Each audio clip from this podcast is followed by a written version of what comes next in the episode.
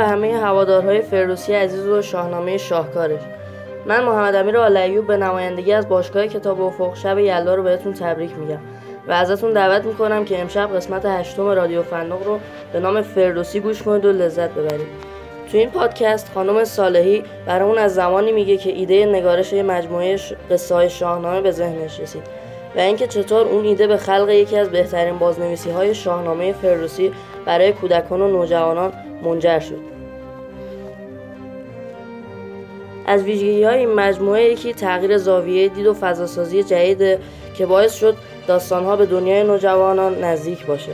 همچنین نویسنده تلاش کرده روایت های اسطوره‌ای و حماسی شاهنامه رو با زبان ساده و روان و قصه های جذاب دوباره تعریف کنه. هر داستان از شاهنامه توی کتاب اومده و نیلوفر میر محمدی اونها رو تصویر سازی کرده. تو قسمت هشتم از رادیو فندق شیما داودپور داستان جذاب سیاوش رو از این مجموعه برامون تعریف می‌کنه شاهنامه خانی هم یه بخش دیگه از این قسمتی که چمران معینی برامون تدارک دیده فاطمه حیدری هم برامون میگه چگونه شاهنامه رو بین کودکان و نوجوانان ترویج کنیم. وی این مقاله رو از سایت کتابک گرفته. راستی ماجرای تولد فریدون رو هم می‌تونید با صدای شهرام ناظری بشنوید.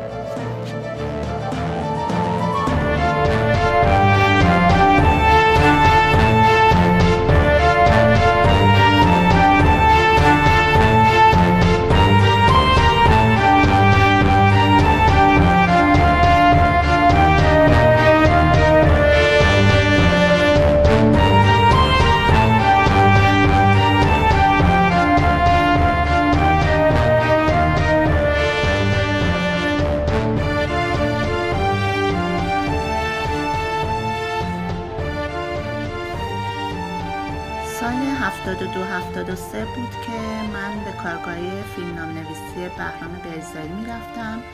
توی اون کارگاه ها خیلی بحث فردوسی و شاهنامه مطرح بود که هویت ملی ما و فیلمنامه های اختباسی. همجا بود که من با خودم فکر کردم که چقدر خوبه که بتونیم شاهنامه رو هم به شکلی حالا یا فیلمنامه یا نمایشنامه یا داستان برای نوجوانا روایت کنیم. روزنامه آفتابگردان هم داشت کارش رو شروع می‌کرد و من با آقای خلیلی یه روز پیشنهاد دادم که داستانهای شاهنامه رو کار کنم و به شکل پاورقی توی روزنامه منتشر کنیم. آقای خلیلی هم خب مثل همیشه خیلی مشوق من بودن و پیشنهاد من رو قبول کردن و گفتن که کار رو شروع کنیم از همون هفته. اما موقعی که من شروع کردم به نوشتن دیدم که با یه بازنویسی ساده راضی نمیشم. با آقای امینپور صحبت کردم. ایشون هم گفتن که بعد بشینی یه عالم کتاب بخونی. یادمه که یه روز روی میزشون پر از کتاب های مختلف شد مثل حماس سرایی در ایران و کتاب های دیگه و من شروع کردم به خوندن و نوشتن.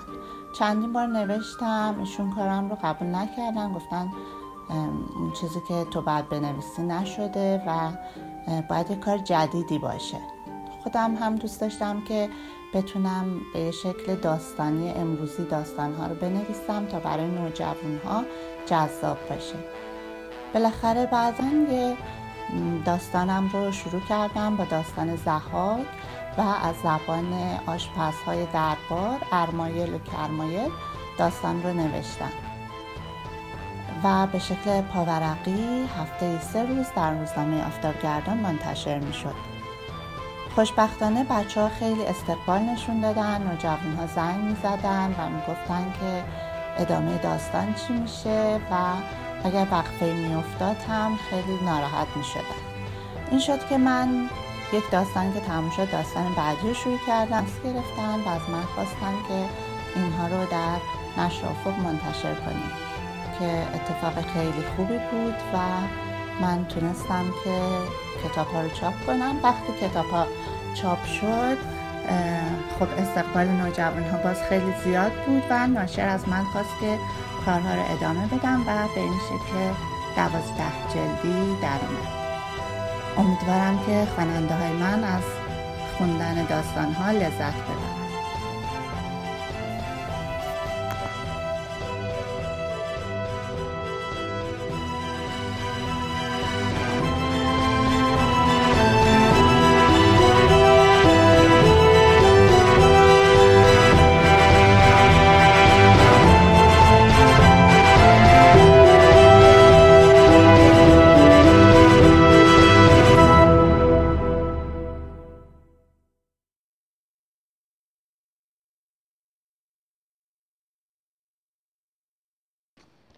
قصه های شاهنامه سیاوش سیاوش به لبهای کاووس می نگرد که می جنبند و هیچ نمی شنود.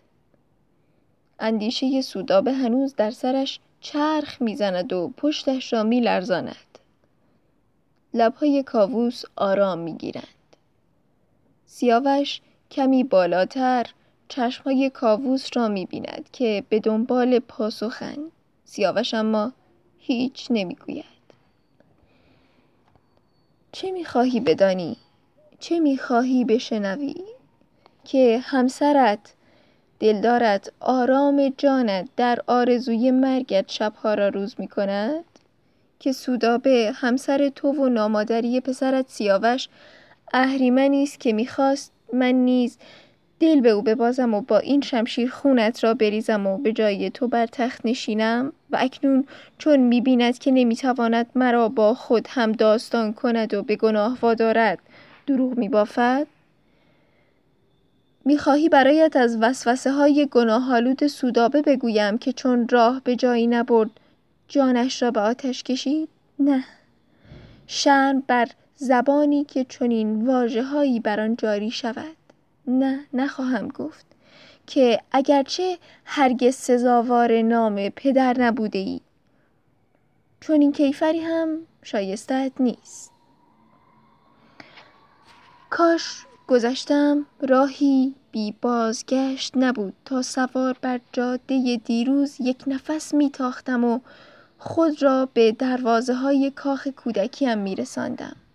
کاخی که رستم با دستهایی پرمهر برایم ساخت و نگذاشت آرزوی آغوش گرم پدری دلسوز را به گور برم. فریاد کاووس ستونهای کاخ را میلرزاند و سیاوش را به خود میآورد. کاووس از تخت برمیخیزد و پارچه از روی تشتی زرین کنار می‌زند. دو نوزاد خونالود در آغوش هم به خوابی ابدی فرو رفتند. سیاوش چشم میبندد و روی برمیگرداند. کاووس انگشتش را چون سرنیزهای به سوی سیاوش نشانه می‌گیرد. با تو هم بگو چه بر سر این زن آوردی؟ چگونه توانستی روانش را چنان آزرده کنی که فرزندانم را مرده به دنیا آورد؟ هرگز گمان نمی کردم که روزی فرزندم چنین بیدادی بر پدر روا دارد. سیاوش دشنام فرو می‌خورد که می‌داند نیرنگ بازی چون سودابه سزاوار خشم او نیز نیست. دستهایش اما میلرزند. از بیمهری تو یا از ترس جان خیش بر نمی آشوبم این گناه نابخشودنی سودابه است که چون طوفانی هولناک وجودم را شخ می‌زند. سودابه خود را بر زمین می‌زند. من دیگر هیچ نمی‌گویم. هنگامی که از فریادهای جگرخراش و آه سینه سوز کاری بر نمی آید چگونه می‌توان به واجه های ناتوان دلخوش داشت؟ تو هم سخنم را باور مکن. فرزندان مردت را ببین و دست بر دست بگذار که سزاوار این فرجامی باید تو را پیشتر می شناختم. آن هنگام که دلت از مرگ فرزند رستم شاد شد. باید می دانستم که تو نه تنها همسری سنگ دلی که از مهر فرزند هم بوی نبردی پروردگارا اهریمن را از ما دور کن که در جامعه زنی زیبا هوش از سر این شاه سبک مغز برده است. ببین چگونه دل بر این افسونگر میسوزاند و می‌گذارد با جادوی واژه ها خام شود. سودابه راست می‌گوید. کاووس همان شاه سیاه دلی است که گذاشت سهراب. آن غنچه نوشکفته در برابر چشمهای رستم پرپر شود. همان بیدادگری که با دریغ کردن نوشدارو داغی سینه سوز بر دل پدری گذاشت که برایش آن همه پیروزی و شکوه بر مغان آورده بود. و من هرگز نفهمیدم که رستم این پدر دل سوخته چگونه توانست از گناه کاووس بگذرد و فرزند آن سنگدل را چون فرزند خیش بپرورد و به او راه و رسم پهلوانی بیاموزد. و من هنوز شرمسار جوانمردی اویم که من فرزند کشته پسرش بودم.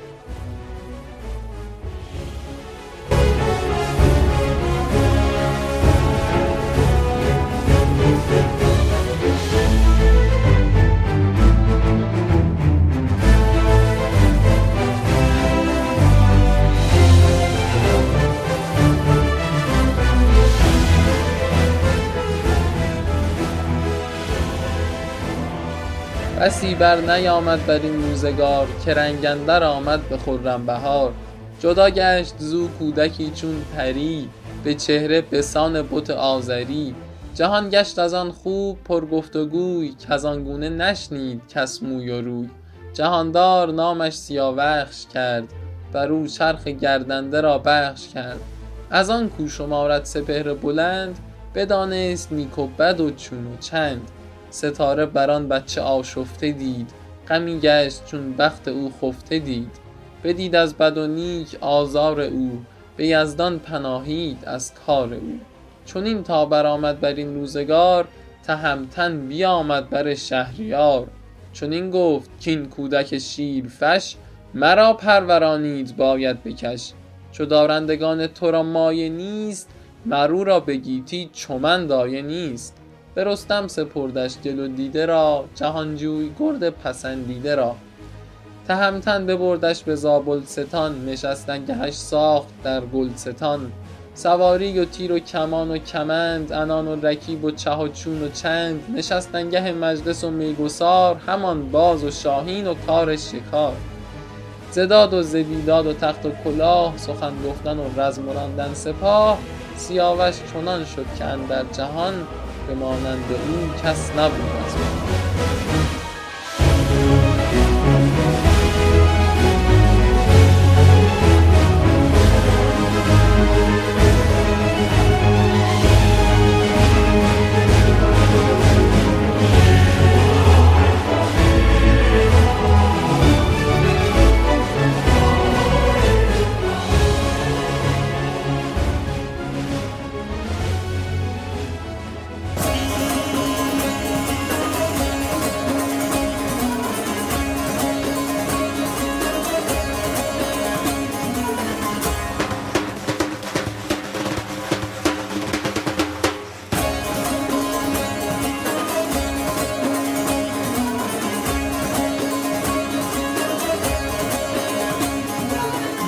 مهان برآمد بر این روزگار دراز برآمد بر این روزگار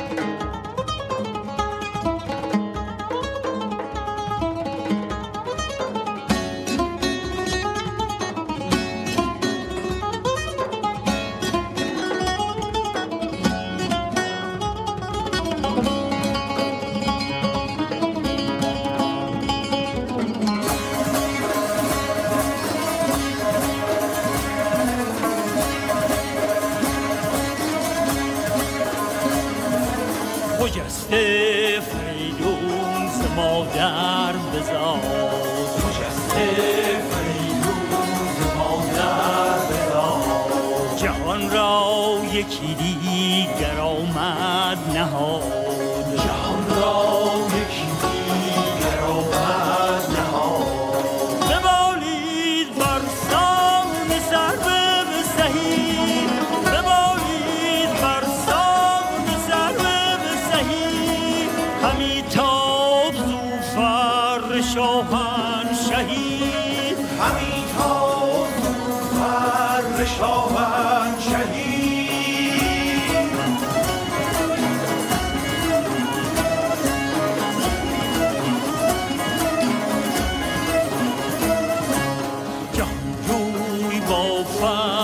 جمشید بود. جمجوی با فر جمشید بود. به کردار تابند خورشید بود. به کردار تابند خورشید بود. به کردار